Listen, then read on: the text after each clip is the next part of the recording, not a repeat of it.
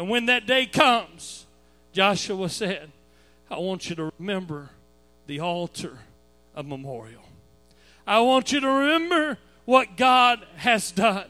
I want to remind you of the miraculous provision that God has already worked for you. Come back to this place. Look upon these stones and tell yourself, uh, this is what God has already done for us. This is how God has already provided for us. These are the miracles that God has already worked. And if He has done it before, He will do it again. If He has provided in the past, He's going to provide in the future. If He has brought us this far, He's not going to abandon us here on the other side of the river, but He's going to take us all the way. There's a timeless truth contained in Joshua's compulsion to build an altar. Our memories are short. And if we are not careful, the record of the mighty things that God has done for us will be lost to history, never to be remembered. They have to be repeated. You've got to keep them fresh on your mind. You, you got to stir it up again. The, the stories need to be told, they need to be retold, they need to be passed from one generation to another. You got to stop sometimes. You got to disrupt the schedule some. Sometimes you got to say, you know what? This isn't going to be like any other day. Come on and sit down with me for a minute. And let me tell you what God has done. Let me tell you where God has brought us from. Let me tell you how God has provided for us because there are going to be times that the obstacle seems too great, that the problem seems too large, that the gulf seems too wide. And on that day, you're going to need to remember this is what God has done. We recognize that as we, as a church, and we, we're standing here at the end of this reset, August reset, month of very special services. And, and what the, the prelude to getting here is, is a, a prophetic word that was spoken over this church two months ago that we're entering a new season. That there's some things that have evaded us, that God's about to open up the door. That there's an open door that's sitting before this church. And we have stepped into that in faith, and we believe that we are in a new season. And we believe that there are in a new season, just as well as whenever the Israelites crossed over into that promised land, that there are new enemies that have to be conquered, there are new mountains that have to be climbed, uh, that there are going to be there are going to be problems, there are going to be situations, there are going to be circumstances that are going to come against us. And so we need to be reminded of the miracles that God has already worked for us. And so on this Sunday afternoon, we invite you to take a journey with us as we go back to 1976 when God first placed a burden for Lake City into the heart of this tremendous man of God that's sitting here in a wheelchair this morning.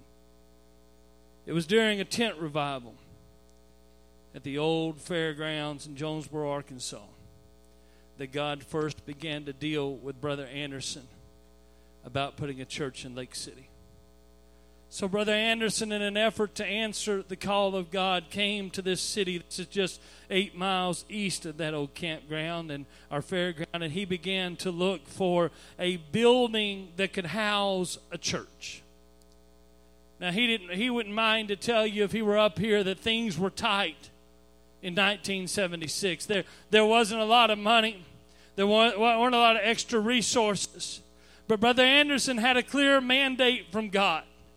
So he went looking for a place to build God a house. And if you'll change the slide, that's what he found.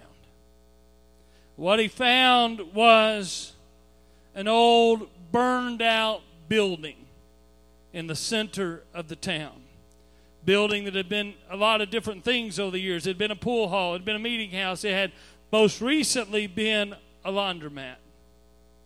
It was centrally located between the post office and the city hall, And, and it was a place that Brother Anderson felt certain that this was the place where he was supposed to plant a church. So he went to the owner of the building and they arranged a purchase price of $1,200. Brother Anderson paid $100 down. And he promised the man that he'd give him another $100. And he secured that by going home and selling a shotgun so he could put a church in Lake City. And from those humble roots, God began to raise up a church. With the help of his former pastor, Brother Anderson managed to pay off the building, and a group of men began to work together to clean up that old burned out building. He told me Monday night that they hauled off 25 pickup loads of old washing machines and, and building debris and trash. Now, even in 1969, it cost a lot of money to deliver that much trash to the county dump. But God had his hand on that fledgling work. And, and, and an old farmer in the community stepped up and said, You know what? I've got an old slough outside of town. And we've been working on filling that in. And if you want to, you can haul all that trash down there and you can dump it there because we're going to we're going to push over it and we're going to fill it in. Uh, and so God miraculously provided a place for a building to start. God miraculously provided the money to pay for the building. God miraculously provided the labor to begin to work on the building, and God miraculously provided a place to put the trash when they didn't have the money to carry it. I'm in this place today because I'm about to build an altar of memorial unto God. These aren't stones from a riverbed, uh, these are bricks from an old building, and in a little while you'll understand the significance uh, of the brick. Uh, but let me tell you what this brick means to me. This brick means uh, that there's a church church uh, in Lake City, Arkansas, because God wanted a church uh, in Lake City, Arkansas.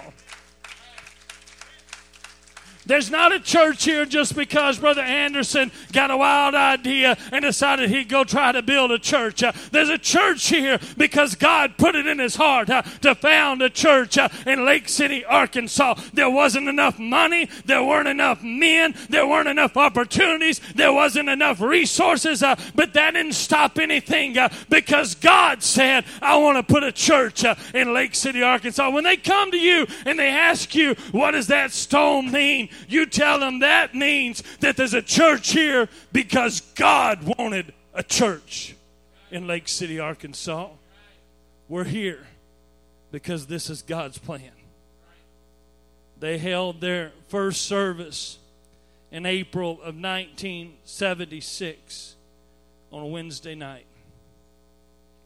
The following Sunday, they had 15 people in their first Sunday school. The building wasn't finished, the rafters were bare. Men were working in their spare time in the evenings and in between services to try to get that old building done, but that didn't stop revival. From the very first Sunday, they began to preach truth in this community. They began to love people in this city. They began to reach out to the lost and the hurt and the destitute, and they began to make a difference in the city of Lake City. Three years later, in 1979, Brother Anderson turned the corner by the old church, looked upon the familiar shape of an abandoned gas station that had been out of service for several years. And God spoke to him, he said, and told him that day, I want you to buy that gas station. He told me Monday night, I said, Brother McCall, I've driven by it a lot of times. But on that day, God spoke to me and said, I want you to buy that building. It was just across the alley from the current facilities. And, and Brother Anderson's initial thought was that it, it'd make a nice parking lot. And so they went out and they bought it. And with a group of kids, they started tearing it down. You can look at the pictures. I'll make them available. There, matter of fact, we're going to the fellowship hall. They're on the walls. You can look at them right up close and personal. There ain't an adult on that roof. Don't call OSHA. Amen. They began to tear that thing down. Brother Anderson told me Monday night we looked at that picture. He said, I know it was risky. I, I knew that it was it was fraught with danger. But he said, Let me tell you something. Not one of those young people ever got hurt. Not there wasn't one injury in the whole thing and we tore that building down together. We, we made a way where there didn't seem to be any way. God took care of us and God provided for us. And God, uh, you, you just don't do that unless you got God on your side. They tore that old building down and God put it in Brother Anderson's heart as they were taking it down that he was going to build an auditorium there, not just a parking lot, they're going to build a building. The only problem was that times were tough in 1979. This region is, a, is an agricultural region, and there was a tremendous drought. There wasn't any money. There wasn't a whole lot of chance of getting any money. It just didn't seem like the right time to launch a building project. But Brother Anderson said that an elder minister friend of his came to him and he said these words. He said, Brother Anderson, when you're going through a dry spell and you can't see any miracles anywhere, always remember that you can't ever expect God to start filling the ditches until you first dig the ditches and said, Brother Anderson said from right there, he made up his mind. And so, in the middle of a drought, with no idea how things would come together, the elder said, We went out and we started digging ditches. Uh, we started digging footings. Uh, we started putting up form. We didn't have any contract, any concrete. We didn't have any money to buy any concrete. Uh, but we started digging footings. Uh, we started putting up forms. Uh, we started getting ready to put a foundation down that we could only see in a vision that God had given us.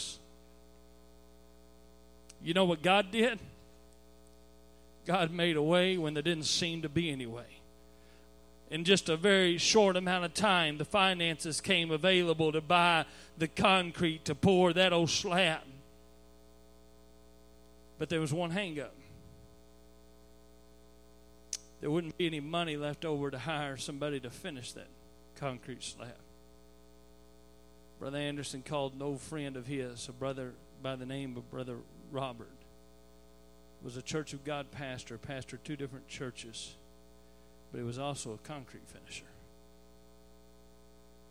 And he asked Brother Robert, he said, Brother Robert, can you come over and finish this concrete for us? We can, we can get a crew together.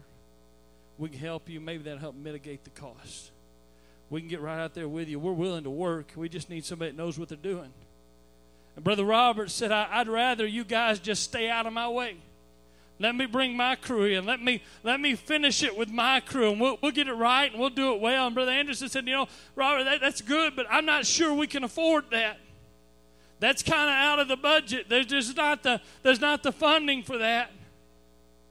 Robert said, "Let me tell you what you do, preacher. You go down there to the fish house and you buy you some of that old buffalo fish." and you get you some onion rings and, and, and some hush puppies, and you bring your fish cooker down here to where this old slab is going to be poured, uh, and you get the grease hot. And this is what we'll do they'll pour the concrete, and we'll finish it, uh, and we'll just eat while we work. Uh, and for the price uh, of a fish dinner, uh, they finished uh, a concrete foundation for the old auditorium that we started in. Let me tell you what this brick means. Let me tell you what this stone means to me.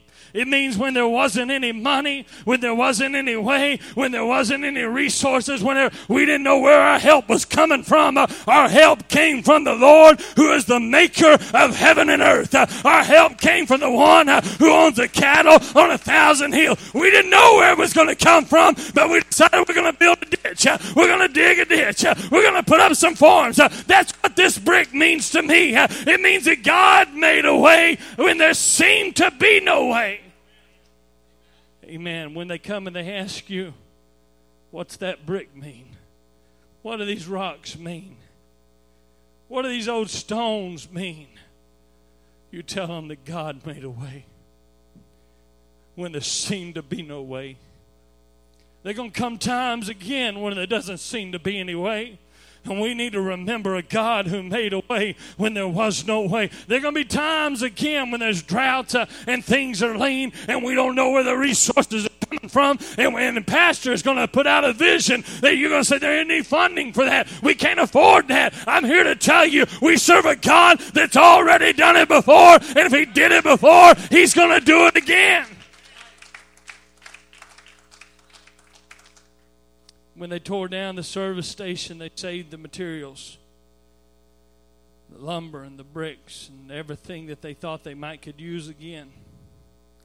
In particular, they cleaned and stacked the bricks. One day, Brother Anderson was, he said he was looking at that stack of bricks when all of a sudden God placed an incredible thought in his mind all a lot of those old buildings down main streets of towns were built out of double walled brick. Didn't have any wood structure in the walls, just double walled brick. And he said, I was sitting there looking at that pile of brick. And he said, it began to dawn on me. Something began to rise up inside of me. And I began to believe, you know what? We can build this auditorium. We can't afford the lumber, but we got some bricks, and we can build this auditorium out of these old bricks. Uh, uh, he, he, he said they, they started talking about it, uh, and somebody remembered that, that Mr. Gifford had just dumped a whole bunch of bricks down at the dump. Uh, amen. And they said, you know, we can go get those bricks uh, and, and, we can start compiling them together and, and we can start putting in it. Said, it doesn't matter where they come from. Some of them may come from a foundation somewhere, some of them may come from a chimney somewhere, some of them are going to come from the county dump, uh, but that's okay uh, because if we can get enough brick in here, we can build a church. Uh, amen. And so they got all brick crazy. They started looking for bricks. They went out hunting for places. Uh, and somebody got over around Paragould. And they found a place that was selling brick for $50 a thousand.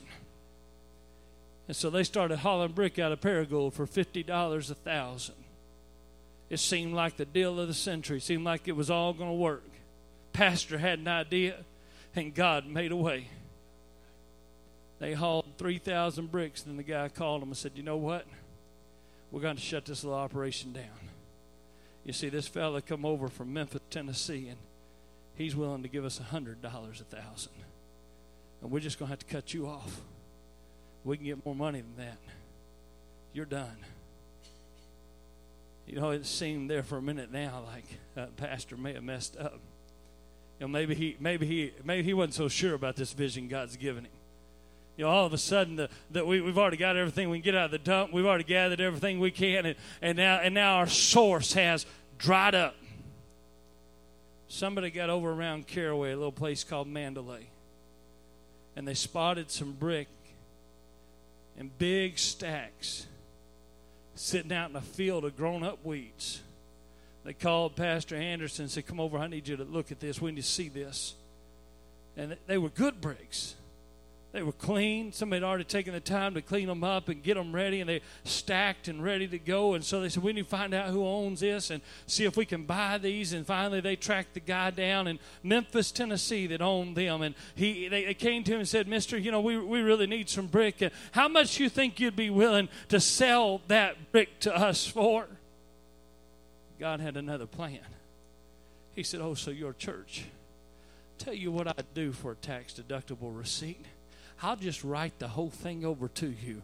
And he donated 16,000 bricks to the church. It didn't cost them a dime. It didn't cost them anything but the sweat and the labor and the gasoline to go over to Caraway, Arkansas, a little place called Mandalay, and stack bricks uh, and haul them over to build a church. You want to know what this brick means to me? Let me tell you what this brick means to me. It means that when one door closed, uh, God opened another. It means that whenever it seemed like they yanked the carpet out from underneath us, uh, that God said, You know what? I got a plan. Uh, just step out on faith. Uh, just trust in me uh, because I'm going to take care of you. And whenever God got done, He opened a better door, a bigger door. He made a better way. You know what this brick means to me? It means that if God has called you to the task, He's going to equip you for the task. It means that if God has given the vision, He's going to provide the means to, to take care of the vision. When they ask you, what does that brick mean to you? You tell them that brick means uh, that God is watching over me, that He knows right where I live, He knows my zip code, He knows what's going on. Uh, it may seem like a calamity to me, it may seem like a disaster to me, it may seem like I don't know where I'm going to go, uh, but if I'll just put my faith in Him, He's going to take care of me. You know, that story has a second chapter. As they were laying those bricks, getting closer to being done with the job, a man pulled up and asked him, said, You know, I need to buy some bricks. Anyway, y'all sell me some of them bricks? Brother Anderson said, We quickly told him, No, we're probably going to need everything we got. We probably don't have anything to spare. And so he said, I tell you what, preacher said, I need I need two thousand bricks. I'll give you two hundred dollars a thousand, and I'll donate another two hundred dollars to the church. They said, How quick you need them? Brother Anderson said, I remember when we were paying fifty dollars a thousand. We got 3000 We spent $150. They yanked the carpet out from underneath us, and we thought this was the end. We thought this was horrible. We thought this was terrible. But here's God on the other side of our calamity saying, I'll tell you what I'm going to do. I'm going to give it back to you with interest. Uh, amen. I'm going to take care of the 150 you spent, uh, and I'm just going to keep compounding it on top of it. Amen. Whenever you get done, uh, you're going to be blessed. Uh, that's what that brick means to me. So they got moved into the building, but they didn't have the money to finish it. They were having church in a building that the rafters were showing. Walls didn't have any sheetrock on them. Carpet was missing, just raw concrete. Brother Anderson said he approached the banker about maybe borrowing some money. See, up to this point, they built that building. They didn't borrow any money. $2,000 was all they owed on what you see in those pictures 40 by 60 brick building with rafters. The, the, the 2000 they spent was to get extra long, good lumber to make the span for the rafters. Brother Anderson said he went to the banker. Said, I need to borrow a little bit of money, going to try to finish things up the banker was reluctant reluctant to loan the money to the church because he didn't think they were asking for enough. He said there is no way that you can do what you say you want to do with the amount of money that you're asking for. You can't it, it can't happen. Sorry, we, we're not going to invest in something that, that, that's only going to get part of the way done. You're not going to be able to finish it, and you can't finish it for the kind of money that you're asking for. Said you need to run over to the savings and loan. They'll they'll loan you the whole whatever you need. They'll just put you a line of credit or whatever. So went over and talked to the savings and loan. The interest was so much different that it would have cost an extra eleven thousand dollars in interest alone. Said that, that I knew right off, Brother Anderson said that that wasn't the will of God. So, so we just walked away. A few nights later, in a church service, Brother Woodrow Pulley approached Brother Anderson and said, Tell you what, Pastor, we need some sheetrock in this building. If you'll go out and find it, I'll pay for it. You just go ahead and you go find sheetrock. You get somebody to finish that stuff. Don't worry about what it's going to cost. I got you covered. Said he called Jerry Mize, Brandon Mize's daddy. After he found the sheetrock, found the sheetrock half price at a lumber yard that was going out of business. Oh, when you step up and you say, you know, I'm going to take care of you, I'm going to bless the church. God has a way of just saying, you know, I'm going to go ahead and defray the cost of that. I'm gonna go. I'm gonna go ahead and provide that sheetrock, brand new sheetrock at half price. Uh, amen. God knows exactly what's going on. Amen. He knows exactly how to bless. So they called Brother Jerry Mize. Brother Jerry Mize said, No, I've got a big job coming. I've only got two days, but if you can get that sheetrock in there, and if we can get it done in two days, I'll, I'll take care of it. And so, when saw the banker, The banker said no. Went to church. God said yes. Two days. Two days they bought half price sheetrock, hauled it in, hung it on those walls, and Brother Jerry Mize finished them. Let me tell you what this brick means to me. It means that God worked a miracle with that sheetrock in that other building. and if He did it before, He can do it again. It means that whatever I need, uh, when the situation looks impossible, when the banker says no, when the economy says no, when the doctor says no, whenever everything around me is saying no, if I put my eyes on the Master, uh, if I keep my faith in Him, He's going to take care of me. That's what this rock means to me. Uh, it means I can step out into the storm uh, with full confidence uh, that He's going to take care of His own. When they ask you what that brick means, you tell them that means amen, that whenever everything around me is a stop sign, if God says go, I'm going. Amen. When everything around me is a red light, if God says step, uh, I'm stepping uh, because I'm not governed uh, by what I see around me. I'm not governed by what I can comprehend with my mind. I'm not governed by what makes carnal sense to me. I'm governed by what God says for me to do. And I got news for you, honey. this church is moving where God says it's going to move. this church is going to do what God says it's going to do. Amen. We're going to take a step by faith, uh, and we're just going to see what God can do because the God that did it before, He'll do it again. Amen. A few services later, they're still having church on a bare concrete floor. Brother Woodrow Pulley's wife, Sister Pulley, came to Brother Anderson. She said, You know, Pastor, I'm tired of watching the kids sitting on a cold, bare concrete floor. It's time to get some carpet, Pastor. She said, I, I got a little money put away, but I don't want you to tell anybody about this because my husband, Brother Woodrow's already paid for the sheetrock. I don't want you to tell anybody what we're about to do. But said, You go find some carpet and you get somebody that can lay that carpet. Amen. And I'm going to take care of it, Pastor. You just go. They went all the way to Georgia to get the carpet. Amen. Found it. Amen. God makes a way when there doesn't seem to be a way. Amen. And then when he's making, you come to the pastor and say, Pastor, I tell you what, you know, here's a blank check. Do what you got to do. And pastor's still saying, All right, God, I believe you can cut the price in half. Uh, amen. I'll drive all the way to Georgia to buy close-out carpet uh, because I understand. Uh, amen. I've been through the times when there wasn't any. I've been through the times when things were tight. Uh, amen. And I just got my faith in you, and I'm going to be frugal with what God has given. I'm going to tell you something. Uh, you can trust God, and you can trust the man of God. We're going to do our best to take care of the church uh, in every situation, in every circumstance. Uh, and our job is to follow Him. Uh, amen. And your job is to follow us. Amen. What this stone tells me is that if I keep following Him and you keep following me, we're going to end up where God wants us to be. Amen. We're going to see God do what only God can do. There will be an apostolic church uh, in Lake City, Arkansas when the trumpet of God sounds uh, because God put us here.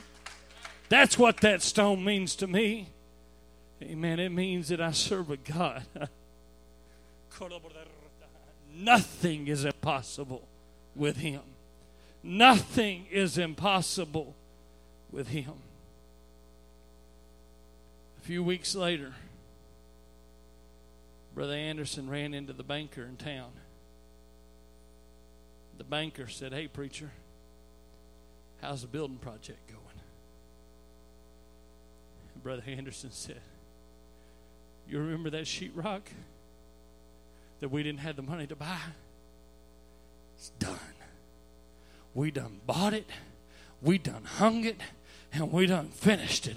It's done. Uh, you remember that carpet uh, that we didn't have the money to buy? You need to come over to the church uh, and check it out because uh, it's already been done. Uh, amen. We done went and bought it. we done went and laid it and we're having church uh, on brand new carpet. Uh, he said the banker stopped right there and said, Let me tell you something, Pastor. You don't need a bank uh, because you got God on your side. Uh, let me tell you what this brick means to me. This brick means, uh, amen, that I've got God uh, on my side.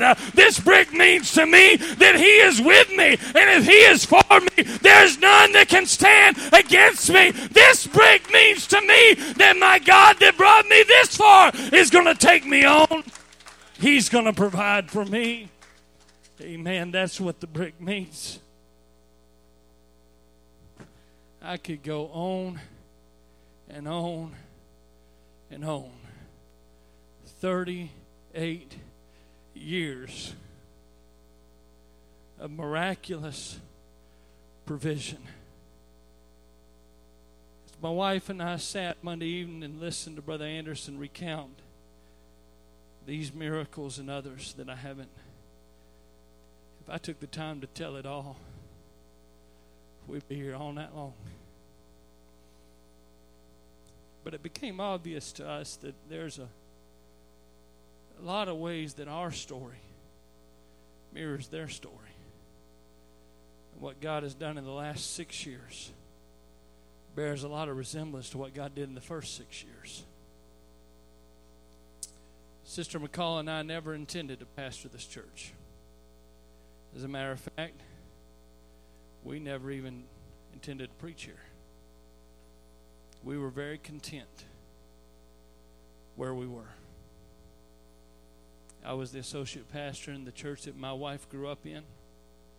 We had just built a beautiful, beautiful auditorium, new building.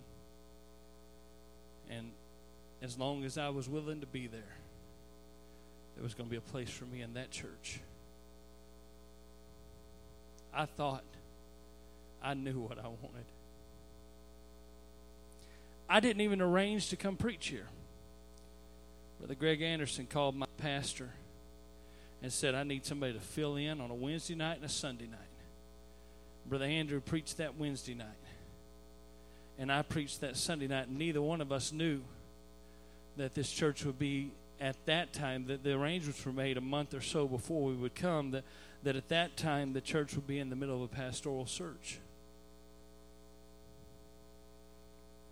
Even knowing that though when we came to preach here that sunday night it never crossed our minds that we would ever call lake city home As far as we were concerned, we are going to preach a one time service. We are going in to encourage a church that we knew needed encouragement. We were going to bless. God, I, I, I remember the sermon I preached that night. I know I felt, I heard from God that night. I felt what God wanted to do in Lake City. And we came in here and we preached that Sunday night. And we walked away from that Sunday night and we said to each other, somebody ought to go help that little church out. There wasn't just a few people left. There wasn't there wasn't a whole lot there. Somebody ought to go be a blessing to that church. We just never imagined that that somebody would be us.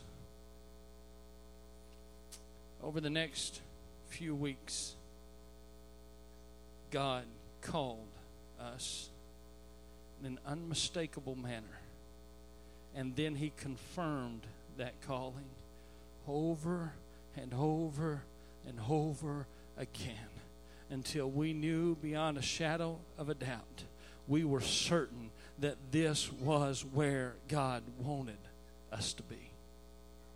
We were voted in by 14 people. We had 24 on our first Sunday. In that first year in the old building, there were a lot of Sunday nights where there were just a few of us gathered together. There were, there were, we, we prided ourselves in the fact that we, Brother Ryan, we never got below 11. Single digits seemed like it would be the end of the world. But when there were just 11 of us, we preached, we worshiped, and we sang like there were 111 because we made up our mind we were going to have church whether everybody showed up or whether nobody showed up. I'll never forget my first Sunday night preaching in Lake City as pastor. I had just gotten started preaching good when old brother Ollie, and that's uh, uh, you need to back up. That is brother Ollie. That's brother Ollie at about 1980 or 81 or somewhere back in there. The blue walls. Brother Ollie is a worshiper. Always was a worshiper. He'd get to whoop, shout. We were see we were here. He was still in good health when we first came, and he we got to hear Brother Ollie whoop, hoop, and holler and shout and dance. That first Sunday night in Lake City, I just got started preaching good when Brother Ollie come marching down the center aisle. Frail old man. He stood up back on the. We were in the old building. It was this side near the back. When he stood up and started down that middle aisle, I thought, Brother Jackson, I thought, what in the world have I got myself into? What is this fella about to do? Don't he know I'm preaching? He marched right down, got right in front of the pulpit, and he stuck his bony finger right up in my face. He said, Preach it, Pastor. Preach it, Pastor. Then he retreated over to that little corner and he started dancing. And he started shouting. I told this.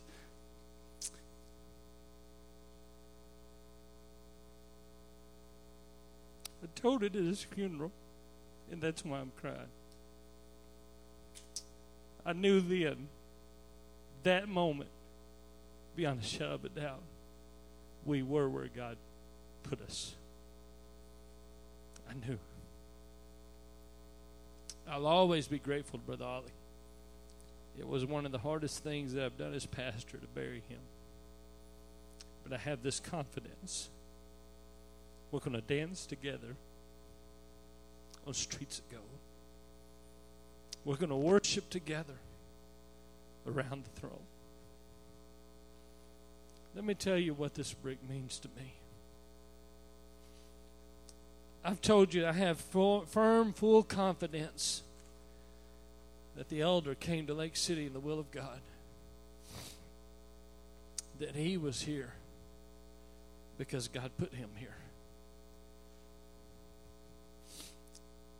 Let me tell you what this brick means.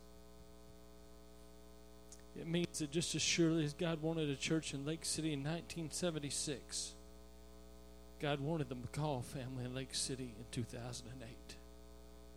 We're here because God put us here. And we're here until God is done with us here. I told Brother Bishop Anderson, our district superintendent, when I came here, I said, Brother Anderson, I came to buy me a funeral plot, buy me a place in the graveyard. I'm here to die here. And I still feel that way we're in Lake City. And when they ask you what this brick means, it means that we're here because God isn't finished with an apostolic church in Lake City, Arkansas. We're here because God wasn't done yet. We're here because it may have looked like it was over. It may have looked like it was finished. It may have looked like everybody had left. It may have looked like there wasn't nothing left, uh, but just a small remnant. Uh, but God wasn't done. Uh, God wasn't finished. Uh, amen. We were we may have been in a pause uh, before the promise, uh, but God hadn't forgotten his promise. That's what that brick means to me. The building that we inherited, Brother Anderson, I, am everything I'm going to say to you, he said to me. So I'm looking for tissue. Somebody find me a tissue before I knock over everything on the platform. What I'm going to say to you, he said to me. So this is in no way a slight against what we had. But the building that we inherited was built on prayer and a shoestring. In 1979, it was built from used, recycled, refurbished, reclaimed lumber. Most of the materials that were in that building were, were old when that building was new. Some of those timbers, Brother Anderson said last night, were 90 and 100 years old. It's still standing. That's the grace of God. They're going to knock it down sometime this year. But they're going to have to knock it down.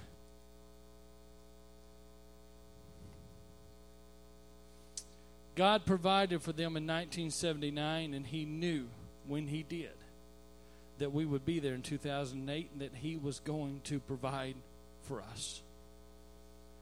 So, without any money in the bank, without any resources to speak of, hey, things were tight in 1976, and things were still tight in 2008.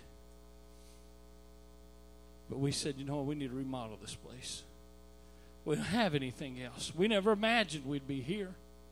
We don't have anything, so we're going to do the best with what we've got. We're going to make it as nice as we can make it. We're going to put our best foot forward. When a visitor comes into this house, uh, they're going to see a place that is loved, cared for, that we're, that we're doing our best to show our very best. And so, without any money and without any resources, we begin to do our best to just change the face of everything. Even the kids kicked in and helped out. Everybody had a part. We didn't have any any means. My wife and I weren't independently wealthy. we were far from that. Church didn't have a huge bankroll or anything of that nature. We were pastoring and have for quite some time without taking a salary from the church. What this brick means to me is that the same way that God made a way for him, God made a way for us. The same. Now, it wasn't always the dramatic, miraculous. I'll talk about some miracles because there have been miracles, but it wasn't always the dramatic, miraculous that, that we've talked about that happened in, in 1979. But, but it was just that the money was there. It was there, it just kept being there. Amen. Sometimes we, we were living from week to week, we were living from month to month. Uh, but whenever we wanted to do something, whenever we were trying to fix something, whenever we painted the auditorium and the ceiling fell in, we found the money somewhere to fix things, to make them right. Amen. To build a church so we could reach a community. This brick means to me that my God his God, your God, He's going to take care of us. I got news. Things were tight in 1979. Things were tight in 2008. And things are still tight in 2014. And I'm just afraid. I'm just. I'm just made up my mind. I'm not going to be afraid of it, and I ain't going to be scared of it. He ain't never let me down yet. He had never given me a vision yet that He hasn't provided a way to do it. And we haven't yet cast a vision that there was the financing in the bank to do it when we said we wanted to do it. Not a single time from 1976 to now We've never stood up and said, All right, we got $100,000 in the bank. We're going to do this. It's always been on a shoestring and a prayer, and God had never let us down. Uh, he had never backed up on His word. He had never let us step out on faith and left us standing there. He's always been there. We hadn't been here long when this this building caught my wife's eye. I, I'm not even looking at the clock. I know I'm preaching long. You just got to forgive me. This is the one sermon out of the year pastor's allowed to preach two hours. Can I get a second?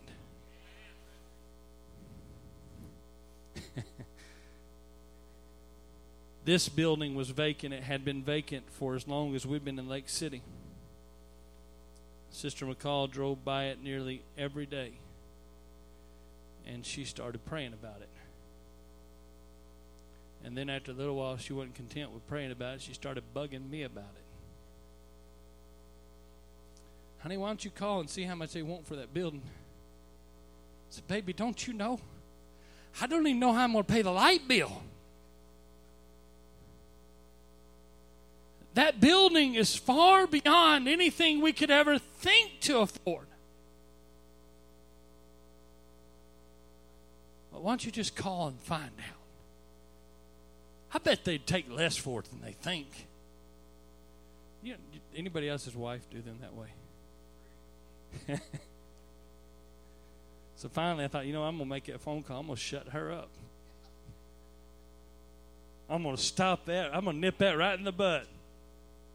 So I called the realtor. Yep, just what I thought.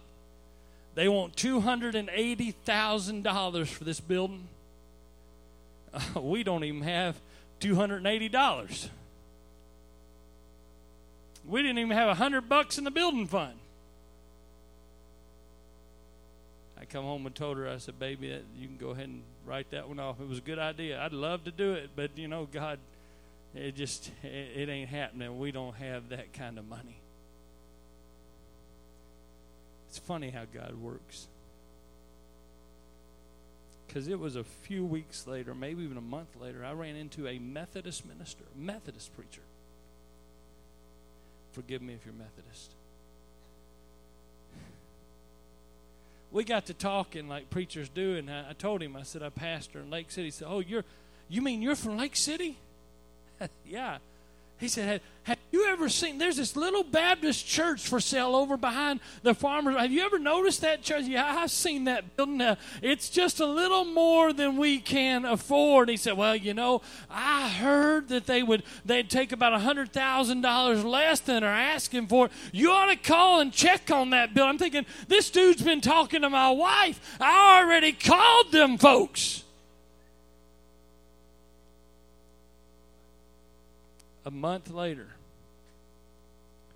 my son Rockland used to love to build stuff out of duct tape. He built wallets and he built a full hat with a brim and everything. Out of duct. He was building. He was playing with duct tape. He was cutting it with a steak knife, and uh, he got his finger a little bit too close to the steak knife. He cut really deep. Called me. I was at work. They were home. We rushed and got him took him to the emergency room. Me and my wife, we walked in the emergency room. We're sitting there waiting. You know how you do? They make you wait forever. And this fellow was going around the waiting room, and he was just talking to everybody. Uh, if you know Joey Harris, it was that personality. I mean, he was just as mouthy as he could be. He was just as friendly as he could be. He was just talking to everybody in the waiting room, and he finally found his way over to me. And you know me, I ain't never met a stranger. So we just, man, we hit it off just right. And we got to talking and carrying on, and we're going. And directly, I find out he's a he's a Baptist pastor from Mountain Home, Arkansas. Mount, why is he in a waiting room in Jonesboro? That's three hours away. Don't he know there's a hospital closer to him? And he said, Oh, you're from Lake City. Did you know there's a church for sale in Lake City? There's a building over there behind the farmer's market that, that's been for sale for a while. I said, Yeah, yeah, I, I know all about that building.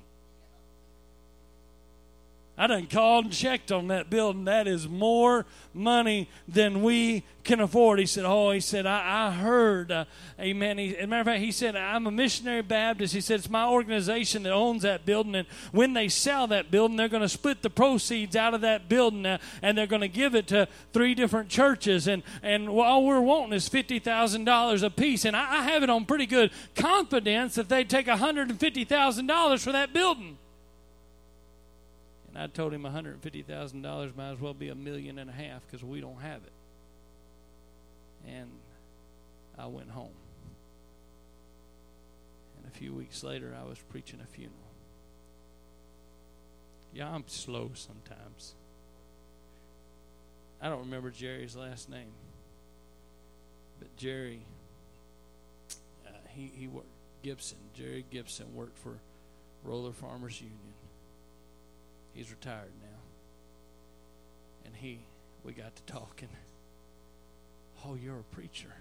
Where are you from, preacher? Lake City. Oh, you're from Lake City. Did you know there's a church for sale in Lake City, Arkansas? Yeah, yeah, I know all about that church. I heard about it a time or two. I done checked on it. We it's it's really way out of our price range. And he said, Well, I, I, I happen to be on the committee that is selling that building. And he said, It's been on the market a while. If you want it, you ought to make an offer on it. He said, I, I believe that we could be convinced to take $120,000 for that building. So we came home and we prayed about it. I guess I prayed about it. She'd done been praying about it. And uh, I felt like we had a green light from God, so we had a business meeting, and the church voted. We $120,000 is more money than we ever imagined that we could deal with, but just decided I was going to trust God. So we voted to make them an offer, but now my father-in-law had looked at the building. He he had put a stamp of approval on it. He's construction guy. He his way around, but he also taught me how to negotiate and said you'll never you'll never offer what you're going to try to pay for it. So we left ourselves a negotiating room. We offered them seventy thousand dollars for this building. The thing is, God was talking to her, and God moved through those various different men. But that board that owned this building wasn't listening to God either. They were just like me. They had their ears all stopped up. So we offered them $70,000 and they got offended. They laughed at us. They told us there was no way they wouldn't even give a counteroffer. They wouldn't entertain it at all. We were crazy. If we thought, see, the problem was they were still asking $280,000. And it hadn't got around to them yet that they were willing to take less. Now, somehow it got around to the Methodist preacher and somehow it got around to the guy in Mountain Home, and somehow it got around to the guy at the funeral home, but it hadn't got around to them yet. So we, we had another business meeting. We said, well, let's let's try this again. We'll offer them hundred thousand dollars. and Maybe that'll get them at least to negotiate with us. So we offered them hundred thousand dollars, and they said, you know what? We'll sell you the building for two hundred eighty thousand dollars. How's that for a deal? What we will do is we'll we'll finance the other hundred eighty thousand dollars. You you bring us hundred thousand, and we'll finance the hundred eighty. I got I got a clue for you, man. I hadn't got hundred thousand dollars to my name. If you say yes, I don't even know where I'm getting it from. So we had another business meeting. We said we'll make our we'll make a, a take it or leave it offer. I talked to the banker, and meanwhile, Norman Leonard handles our church business, and he said, "I back you up. You just you go make your offer." So we offered them $120,000, take it or leave it. And would you believe, Brother Tim, they left it. They walked away. Sometimes God's going to try your faith. I know I'm taking a while, and I, am not really apologizing. I'm I, am i am sorry, but I'm not sorry. so they they walked away. A month went by, two months went by. I think it was six months. It was a youth rally on a Friday night. I ran in to get another microphone. We needed another microphone for the platform of the old building. I ran into the store there, and uh, Perry told me that the building had been sold. He knew we were looking at it. He said they bought it. They're going to put a gospel music theater in there. The guy was in here today ordering equipment for the building. It is sold. So I went to the youth rally that Friday night, and a pastor friend of mine, Brother Jerry Johnson, came up to me and said, "Man, I know you've been trying to buy that building. How's that working out?" And I said, "Oh, Brother Johnson, I'm so sorry, man. We found out today they sold it. They got a hundred. I don't remember it was 150, 160 thousand dollars. wasn't much more than what we were offering, but it was more. And they sold the building. And uh, I said then, I said, well, we're just going to we, we, we told God, if it's your will, we want you to open the door. If it's not, we want you to shut it. And we're going to take that for an answer, and we're just going to go and have revival right here. So we, we got in the pulpit that Sunday, told the church the same thing. We're going to have revival. We're going to have it right here. Monday morning, my wife drove by that building. And she needs, wherever she, you know, Abraham told, God told Abraham, where you walk and put your foot. She took that stuff literally. Wherever I drive, I just pray. God, give it to us. she drove by that building and she prayed again on Monday morning, taking the boys to school. 8:15 that morning. 8:15 in the morning. The realtor called me and he said, "Pastor, you're not going to believe this." And all the time I've been doing this, I don't know that I've ever ever made a phone call like this. He said, But you remember that offer that you made six months ago that they reject that take it or leave it offer? I said, Well, yeah, I, certainly do. And I was getting ready to tell him, Yeah, and I, I know the building's already been sold too. And he said, Well, they called me this morning uh, and they told me that if you'll tender that offer again and make it fresh, they will accept it. Man, I couldn't tender that offer fast enough we made the offer and, and they verbally accepted it. They said it has to go to committee, that committee that can't hear from God. And they've got to vote on it. That week, my wife's dad died, right in the middle of this. The, the death happened, the funeral arrangements, and we had made the offer, and we kind of lost track of things. And it was at the funeral home during her daddy's funeral, Jerry come and got next to me and said, Pastor, you'll be you, you need to know this. We had our business meeting last night. They're going to call you sometime today. We're going to sell you that church building for one hundred and twenty thousand dollars. Talking about a miracle. Talking about $280,000 down to $120,000 let me tell you what this brick means to me. Amen. Let me tell you what my God has done for me. It was the hand of God uh, that put us in this building. Uh, it was the hand of God uh, that brought us this far. It was the hand of God uh, that made a way when there was no way, that made a way when the situation was absolutely impossible, when it was beyond my understanding. It was the hand of God that opened the door that no man can open. There's the building right there. That's the way it looked like when we walked in here. It had green carpet, green pew coverings, walnut paneling, just paneling, none of the pretty wood trim you see. Green glass in the windows. It was stuck in 1970. Bad. We didn't have a dime in the building. One of my preacher friends come by and looked at it. He said, Well, one thing's for sure, if you hang on to it long enough, it'll come back into style again.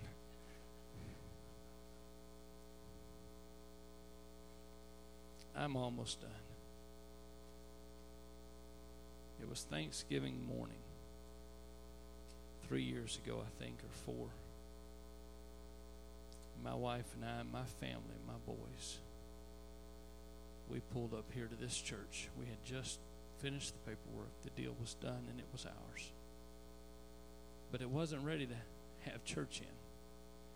The sound system was not operational. The building looked the way that I just we didn't want to move into the building like that. We wanted to remodel it. We didn't have any money. Me, my wife, and those two boys pulled in the parking lot of this church on Thanksgiving morning and we prayed. And I wish I could tell you it was some elaborate. We called fire down from heaven, and the Holy Ghost fell, and, and angels danced around the car, and we just knew that God had heard, and He gave us a sign, and we walked away with confidence. That isn't exactly how it happened. We just joined hands, prayed a simple prayer. I don't remember everything I said. I remember telling God, This is your church. This is your business. I didn't want to, I, I wasn't willing to get into this. You did this. And you're going to have to take care of this.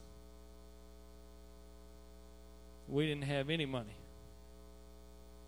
And the job that needed to be done in this auditorium was massive. That afternoon we went to my mom and dad's house for Thanksgiving dinner. They didn't know anything that I just told you. My mom and dad never had any money in my life. There were four of us kids. Um, you talking about living on a prayer and a shoestring? We lived on prayer, prayer and shoestring my whole life. I walked into mom and dad's house that afternoon for Thanksgiving dinner. That's where we were heading when we stopped at the church. And my mom or my dad or both of them, I believe it was both of them, pulled me off in the back bedroom. And son, I want you. We don't want you to tell anybody about this. I asked them. I, I have. I've never told this the way I'm about to tell it, but I, have I've kept it anonymous. But I told him today that I was going to do this. Called me off in the back bedroom and said, "We don't want anybody else knowing this, but here, here's two thousand dollars." Wrote me a check.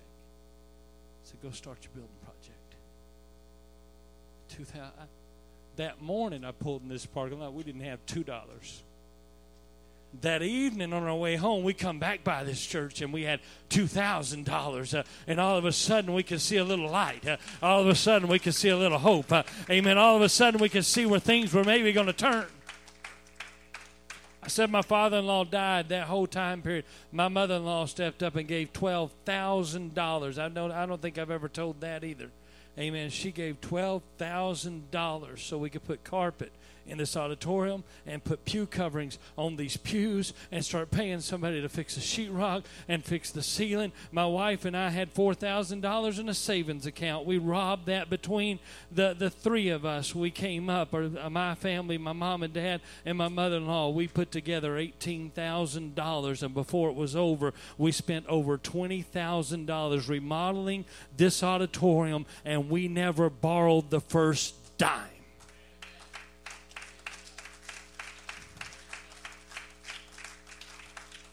Let me tell you what this brick means to me. I got a lot of blood, sweat, and tears in this building. Uh, amen. But it's not mine, it's God's. Uh, and what this brick means to me is that when we didn't have any money, God provided. When we didn't know what we were going to do, God made a way. I know it's getting repetitive, uh, but you need to remember this is where God brought us over the river. This is where we faced the impossible. This is where we looked at something we didn't know how we were going to get through it. And this is where God stepped up and said, if you'll just put put one foot into that water, amen, before you get to the bottom, it's going to be dry. This is where this is where we cross the river. I'm almost out of bricks. I don't even know if they got pictures in the back. I'm lost on the pictures. That's okay, Brother Daniel. Just keep up the best you can. Just we, we were able to remodel this part. We didn't have this ceiling in here yet. Everything else was done in here. The foyer still had green carpet on the floor. Still had walnut paneling. You, you stepped in the door and walked into 1970. And then you walked through those doors and walked into what you see right now. And we were out of money. Been there before. we were out of money. And God made a way. It didn't seem like there would be any way. It's funny how God works. There was a tornado blew through here, nearly hit the school. I was scared to death. Come racing to Lake City as fast as I can. Blew a house away just down the road from the school, crossed just short of the school. My kids were in that school. And the wind twisted this roof up here. And it tore off the shingles and it done some damage in this auditorium. And by the time the insurance company was done, we were able to put a new roof in this thing, a new ceiling in this room. We sold a little piece of property and we took the rest of that money and we remodeled that foyer. Amen. And, and God made a way. I'm going to tell you why I'm doing this. I'm doing this because the God who put Brother Anderson in Lake City in 1976 uh, and who brought us here in 2008, He's not done with this church uh, and He's not done with your life. Uh, you're not finished yet. Amen. He has provided for us, He has taken care of us, He has brought us this far, and He hasn't brought us here to abandon us. He hasn't brought us here just to leave us on our own. Amen. He is going to take care of His church.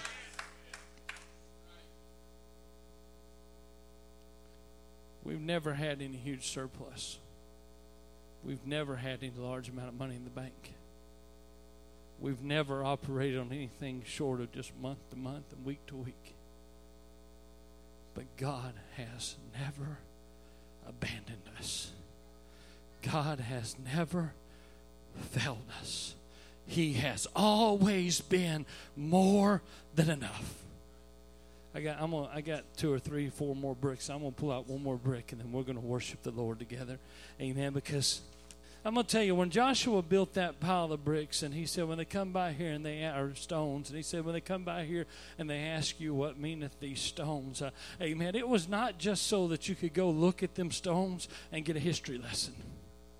It was not just so you could go look at them stones and say, Yeah, that's what God did for Aunt Bertha. That's what God did for old Granny so and so Waldrop or somebody. That's not what it was about.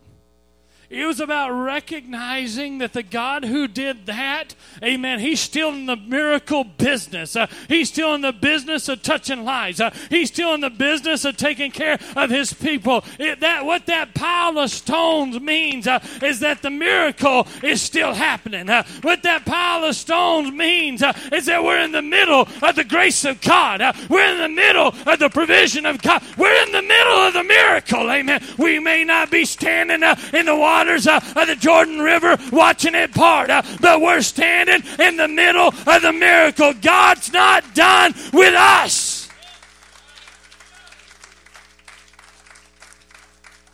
For as long as we've been in this building, I've been saying we were going to buy that building and put a family life center over there. Started the day we moved into this building. Last year in January or February, I don't remember which month, Brother Keith Stokes stepping in this pulpit. He didn't know a thing about what we said. He stood behind this pulpit and he said, God's going to give you that building. God's going to give you that building.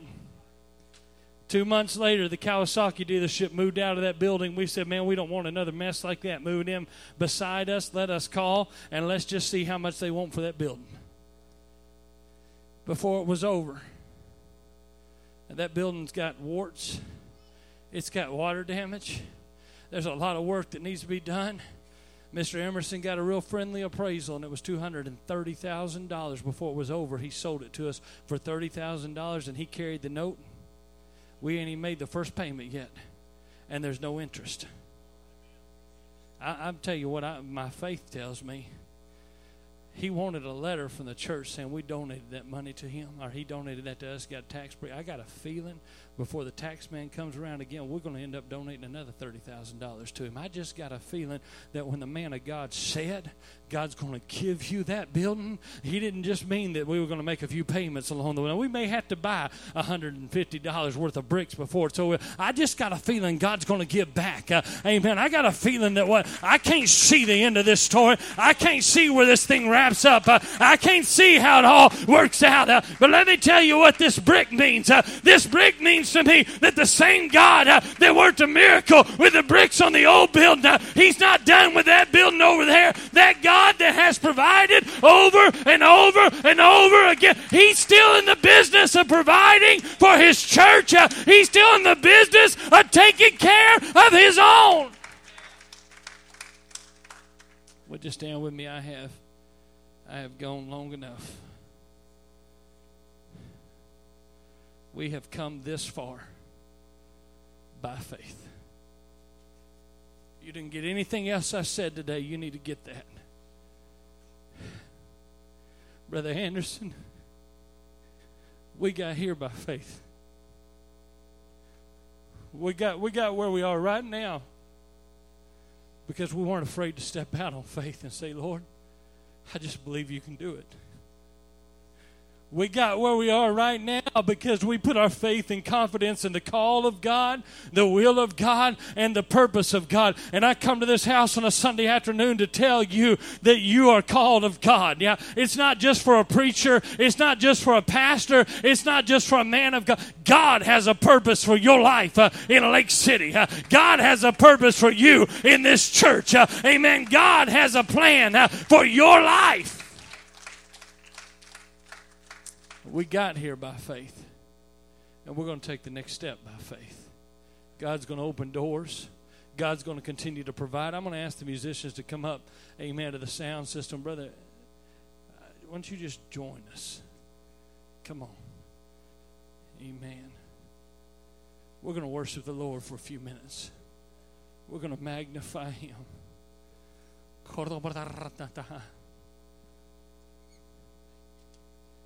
There's a church in Lake City for a reason. You are here for a reason. God has provided for us over and over and over and over again. And He has not brought us this far to abandon us. He has not brought us to this place to leave us. This is the start of a new season. This is the start of the next step. And I'm asking you by faith, amen, to step out of where you are. We're going to come together. So, Pastor, we're supposed to do worship first, then we preach, and then we come to an altar and boohoo. I done done all the boohoo, and I want to do. Amen. We done we done we, we done preached and we done boohooed. And what we're going to do now is we're going to magnify Him uh, because I want you to understand. I've told my story and I've told His story, and I don't have the time to tell your story. But I believe the God that was there for Him and the God that was there for me is the same God that's going to be there for you. He knows your zip code. He knows where you're living. He he knows what's going on in your life. He hasn't forgotten you. He hasn't abandoned you. He hasn't left you. He's going to take care of you.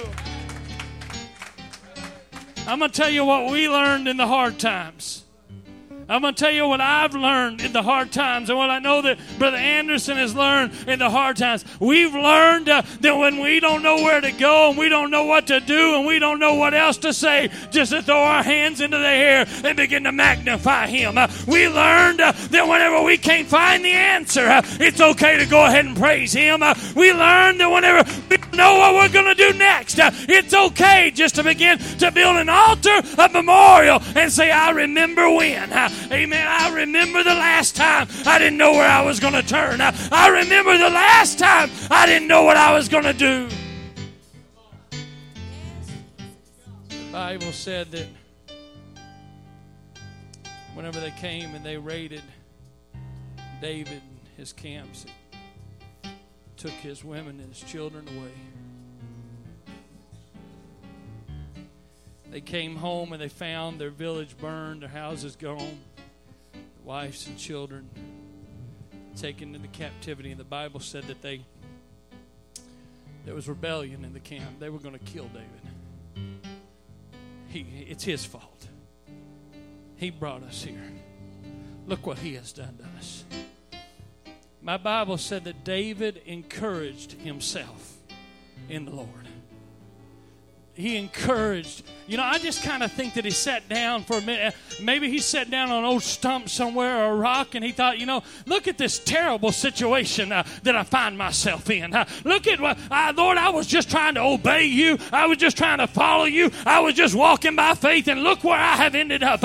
Maybe he was sitting there and getting ready to launch into a pity party or something, but something clicked in his mind and he began to remember a lion and he began to remember a bear and he began to remember a giant and he began to tell himself, uh, The God that has done it before, I believe he's going to do it again. Uh, the God that has delivered in the past, uh, I believe he's going to take care of me again. I come to ask somebody in this house on a Sunday afternoon, would you step out by faith uh, and encourage yourself uh, in the Lord? Uh, would you take confidence? would you take faith in the fact that he that has done it before, he's going to do it again? Amen. They're going to sing. They're going to worship the Lord. I'm asking, get out of your get out of your pew. Get out in an aisle somewhere.